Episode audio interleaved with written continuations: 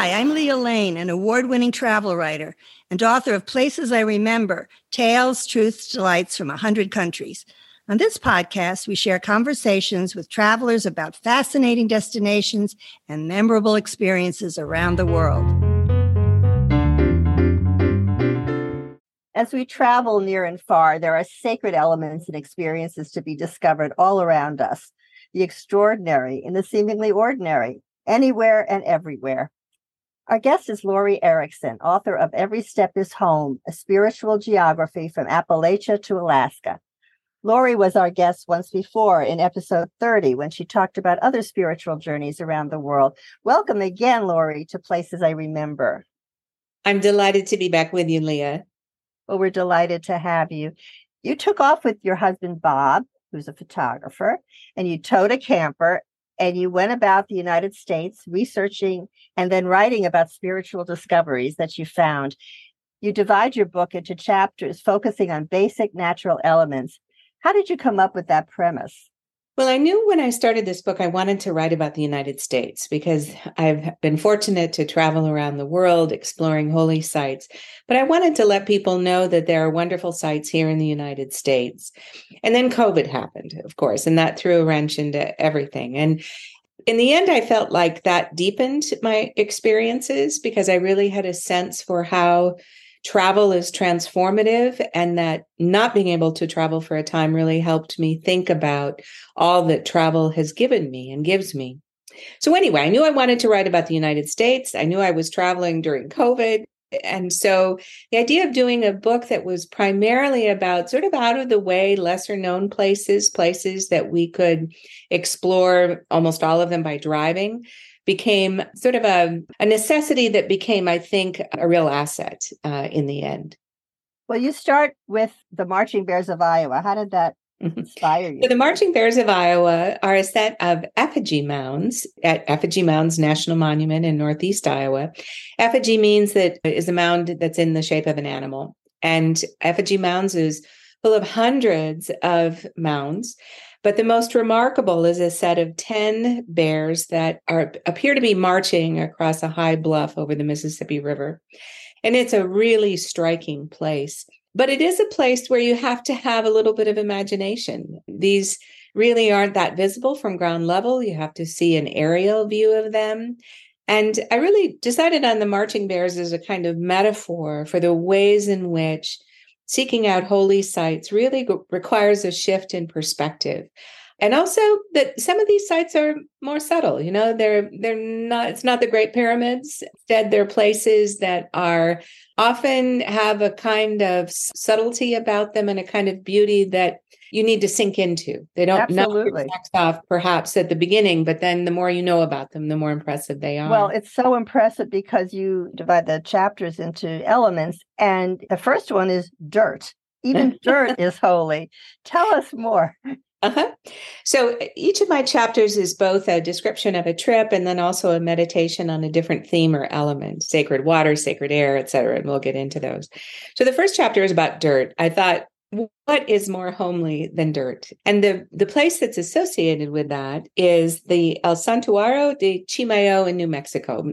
Most people call it Chimayo, which is a Spanish mission church in rural New Mexico that is renowned for its holy dirt, which is said to have healing properties. It was a sacred indigenous site before it became a, a Catholic holy site. And I thought it was a perfect place to start off my book. Yeah, well, I know many people go to get mud baths. That's kind of dirt, and they feel very spiritual after having one of those baths. I've had right. them. You look horrible, but you feel good. yep, yep. Right. How about stone? Stone is the oldest thing we can carry, and stone is an element that you discover at the Pipestone National Monument in Minnesota. Tell us more. Mm-hmm. So, Pipestone National Monument has been a holy site for tribal nations in the United States for many centuries. It's a place where stone is quarried that's made into ceremonial pipes. It's a beautiful red stone that's relatively easy to carve. I mean, it's still a lot of work to quarry it. All the quarrying is done by hand.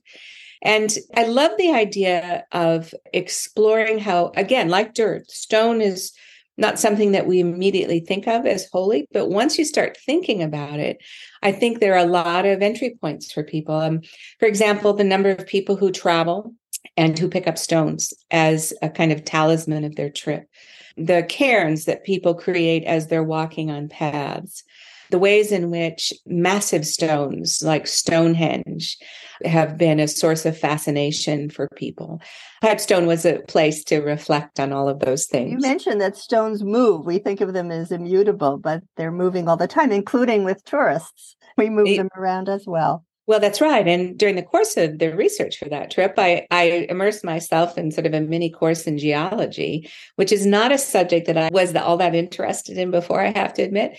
I thought it was fascinating to, if you look at the Earth from a from a longer time frame, it is an incredibly dynamic place of volcanoes and earthquakes and massive tectonic plates torquing each other, you know, and pushing up mountains. And and so it was amusing to me to sort of shift perspective and realize, well, stones in one sense are sedentary, but in another sense, they've always been on the move. One of my most treasured possessions is a stone that I found in the Catskill Mountains many years ago. I just picked it up. It was pretty, but I looked at it and there was a sea fossil in it. And I understood then that, yes, this was the sea. This was yeah. once the sea. It was so amazing. I have it on my shelf and I look at it very often. So, yes, yeah. the stone is spiritual for sure. Perfect example. Yeah, yeah, what I'm talking about. Yeah. Well, trees is another section. And of course, they're among the oldest living things. And many of us can feel their spirituality, especially the large ones.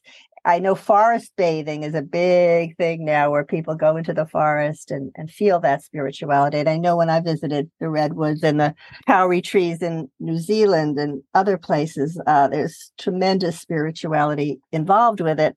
Tell us about your visit to Redwood National Monument in California. Well, it wasn't hard to decide where to find sacred trees because I think almost everyone has a sense that the redwoods are an extraordinarily precious, precious ecosystem. And I went there to celebrate my 60th birthday. I wanted to sleep under the redwoods on my birthday, and it was everything that I had dreamed of and more. And so the redwoods became then a, a jumping off point for talking about trees in general, because in each of these chapters, I wanted to make it clear that while I was writing about a particular place, I hope that people will take what I write and extrapolate it to their own lives. And so, in that chapter, that people might think of their own connections to trees as sacred. I think many people have a sense for that, especially if you own a home you know if you if you have trees in your yard when one of them is damaged or you have to have it cut down there's an incredible sense of loss often. It gets to more than just sort of the utilitarian value of them that we feel a connection to trees. They are a symbol i think of continuity of beauty of deep rootedness. And uh, so reflecting among them amid the redwoods was it's one of my favorite experiences that i had absolutely. and we've learned of course through science and through novels and other writings that trees communicate underground. They become communities. Yeah. we have no idea if we put one tree down it, the other trees are aware of it. So it's amazing right. what we don't know but what we feel for them. Yeah well, more than 70% of the Earth is covered with water, and about 40% of the Earth's population lives within 60 miles of a coastline. So you figured water has more spiritual devotees than most any other natural element. Talk about your experience with the hot springs of Oregon. So, the water chapter is my favorite chapter in the book. And part of the reason is that I realized during the course of the research and writing that I am a water person in a way that I, I had not recognized before. And of course, water is a part of all of our lives in all sorts of ways. But for the water chapter, I wanted to do something that was special and unusual for me. So I I went to the hot springs of Oregon, which are a chance to experience water, I think in its most enjoyable form. You know, hot springs aren't going to kill you unless of course you get into a really really hot springs. They're gentle, they're beautiful, they're womb-like in all sorts of ways. And in that chapter, unlike many of the places, I don't identify exactly where I went because part of the ethic of hot springs is that you know you you sort of want to discover them on your own. You don't want them to be overwhelmed with people. Well you don't want a jacuzzi experience with six people and exactly. beer, exactly right?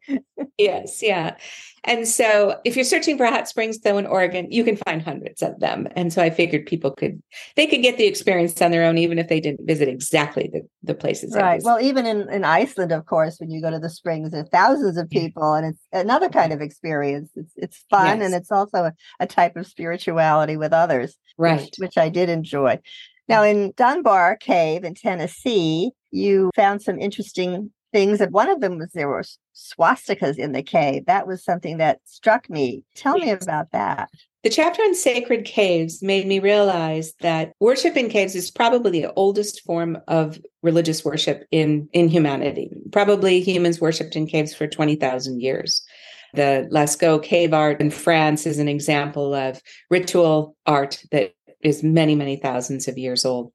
In the United States, there are many places that have rock art, pictographs, and such, especially in the Southwest. But there are very few places where there is true dark zone cave art. And by that, I mean in the real depth of caves. And the Appalachian Plateau is, is the only place that where these have been found. Dunbar Cave is the only public cave that you can tour that has them. The swastika symbol is one of the early symbols used by well, many ancient cultures. Unfortunately, it was co opted by the Nazis, but it is an ancient symbol and it's one of the symbols that's deep in Dunbar Cave. Right. Interesting. I, I love going into caves. It's beautiful. They light them up sometimes so dramatically, uh-huh. and uh-huh. you walk along and you hear the water dripping and it's it's just a magical experience all yeah. over the world but i think nice people either love caves or they dislike caves yeah, yeah it's one, one of the so. environments that people are not neutral on exactly yeah well we've all used the term or we've heard the term spirit animals in describing people we admire but tell us about the spirituality that you found at the buffalo roundup in south dakota. So, buffalo, who are more accurately termed bison, but the terms are interchangeable in the United States, they've been a, a sacred animal for indigenous tribes in, in the United States and North America. And so I thought, well, that would be fascinating to go to the annual roundup in Custer State Park when more than a thousand of these animals are brought into corrals for their annual vet checkup. And they also separate out some of the calves that will be for sale. My father-in-law had uh, years and years ago was the one of the state veterinarians for the state of South Dakota. And so for many years I heard his stories and became fascinated by bison as a result of that. And so the chance to see the roundup to feel the power of more than a thousand of these magnificent creatures pounding by as they are brought into the corrals at the final event. It was an elemental archetypal experience. You just felt this sense that people have been hearing that sound for thousands of years and what a privilege it is to hear it today we so nearly lost the buffalo. I was going to say they're coming back, right? There's they're coming back, and they were down to just a few hundred. And it's a remarkable environmental success story that they are are now no longer endangered, and we can enjoy them once again. Right, that's wonderful. One of your chapters is lights, and of course, nowadays especially, people want to see the northern lights. It's one of those bucket list items. On episode 16 on Alaska, author Midgie Moore gives a beautiful description of seeing the Northern Lights for the first time. And I remember seeing them for the first time as well. And I hope people try to do that in their lifetime. You mentioned your experience in Fairbanks. Tell us about it. Well, we talked about dirt as an example of something very, very humble, and maybe it's sort of hard to get your your um, thoughts around that it's holy. I think the Northern Lights are at the opposite end of the spectrum. You cannot see the northern lights, I think, and be just transported by their beauty and their mystery. So I went to Fairbanks, which is one of the best places in the world to see the northern lights. I also reconnected with a cousin of mine there, and that becomes part of the story. People would have to read read the book to find out, but the northern lights, I mean, you have to work to do it though. It's cold. It's dark in order to see the lights, you have to be up in the middle of the night. And, and if you're like me, yes, you don't know when they're going to appear. And so during our week there, you know, I was sleep deprived and sort of groggy and fueled with multiple cups of coffee throughout the day, but it was so worth it. It is worth it. I mean, you stand out there and sometimes it doesn't come for a long while. You say, well, maybe yeah. I should go to bed. And you say, well, wait, maybe not. And then if you go to bed, of course, everyone says, oh, did you see them last night? It was superb. Exactly. So it is a really a catch as catch can. But I will say about Fairbanks, I don't know what it is there, but they have purple lights as well as green. It's a mm. certain area that that's special. So I would say if you really want to see them, it's a sure thing if you stay there a few days in the winter. Yes. Or even in the in the fall, it's one of the great experiences. Of course, the sky has so many beautiful things in it. The dark skies with the stars, the rainbows. You know, we should look up a little bit more for spirituality. Yes. Now, yeah. fire. Well, mm-hmm. Earth alone has fire is a quote from your book. Uh, tell us more about Hawaii's Volcanoes National Park. So my chapter on Hawaii sacred fire became even more poignant because of, of course, the, the recent terrible fire disasters in Hawaii. I went to see into the, the lava lake of a volcano, which is, it's not easy to do that. Volcanoes National Park is one of the few places in the world you can do that if you are not a volcanologist.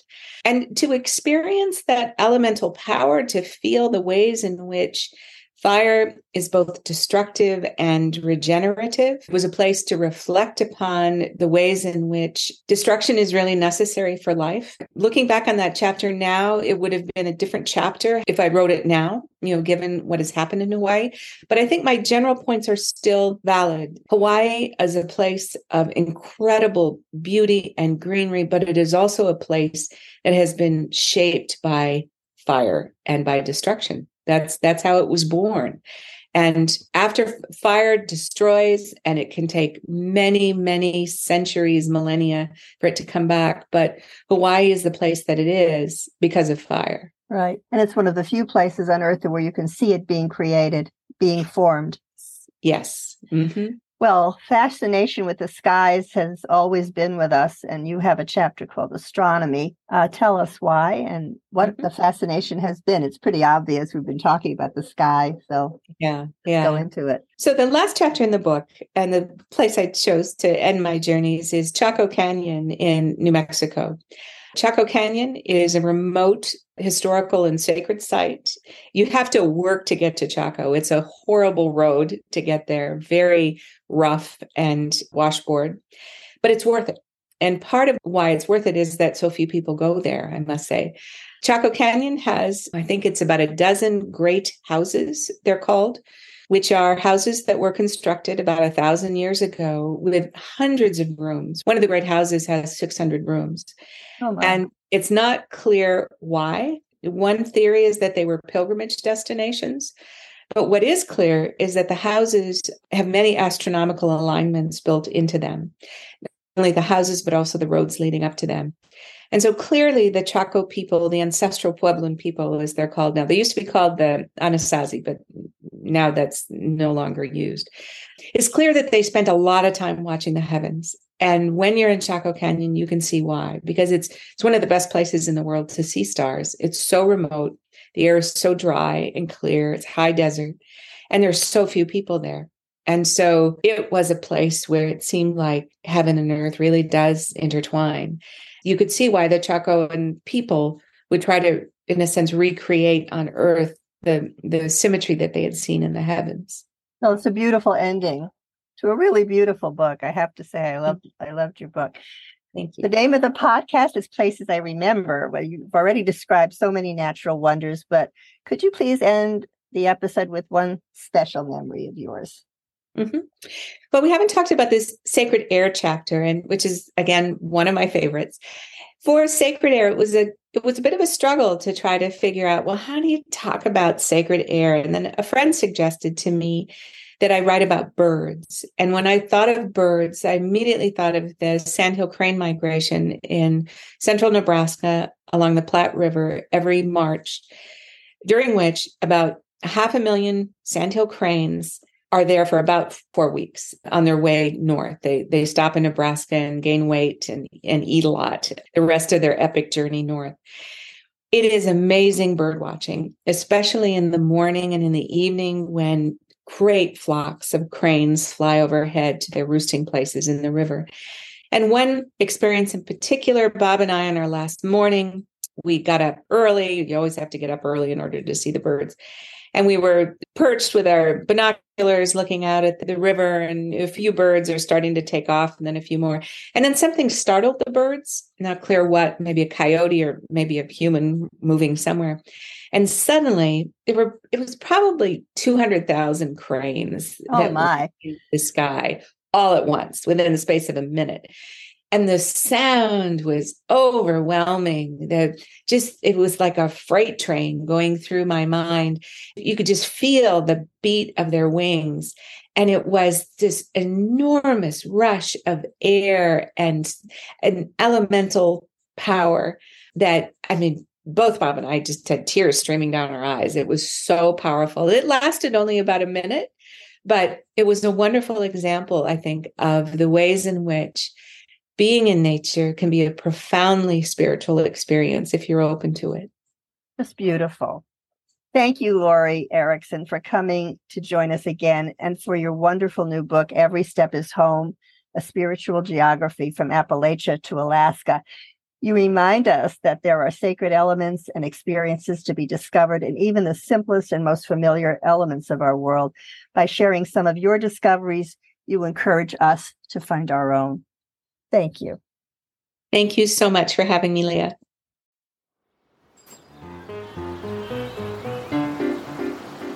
Thanks for listening to our award winning podcast. We've recorded over 100 episodes of Places I Remember, so follow us on any podcast app. And new monthly episodes are also on YouTube with gorgeous video. My book, Places I Remember, is available in print and Kindle, and I read the audio version. Follow my travel writing at Forbes.com. Contact me at the links in the show notes or on my website, placesiremember, lealane.com, and keep making your own travel memories.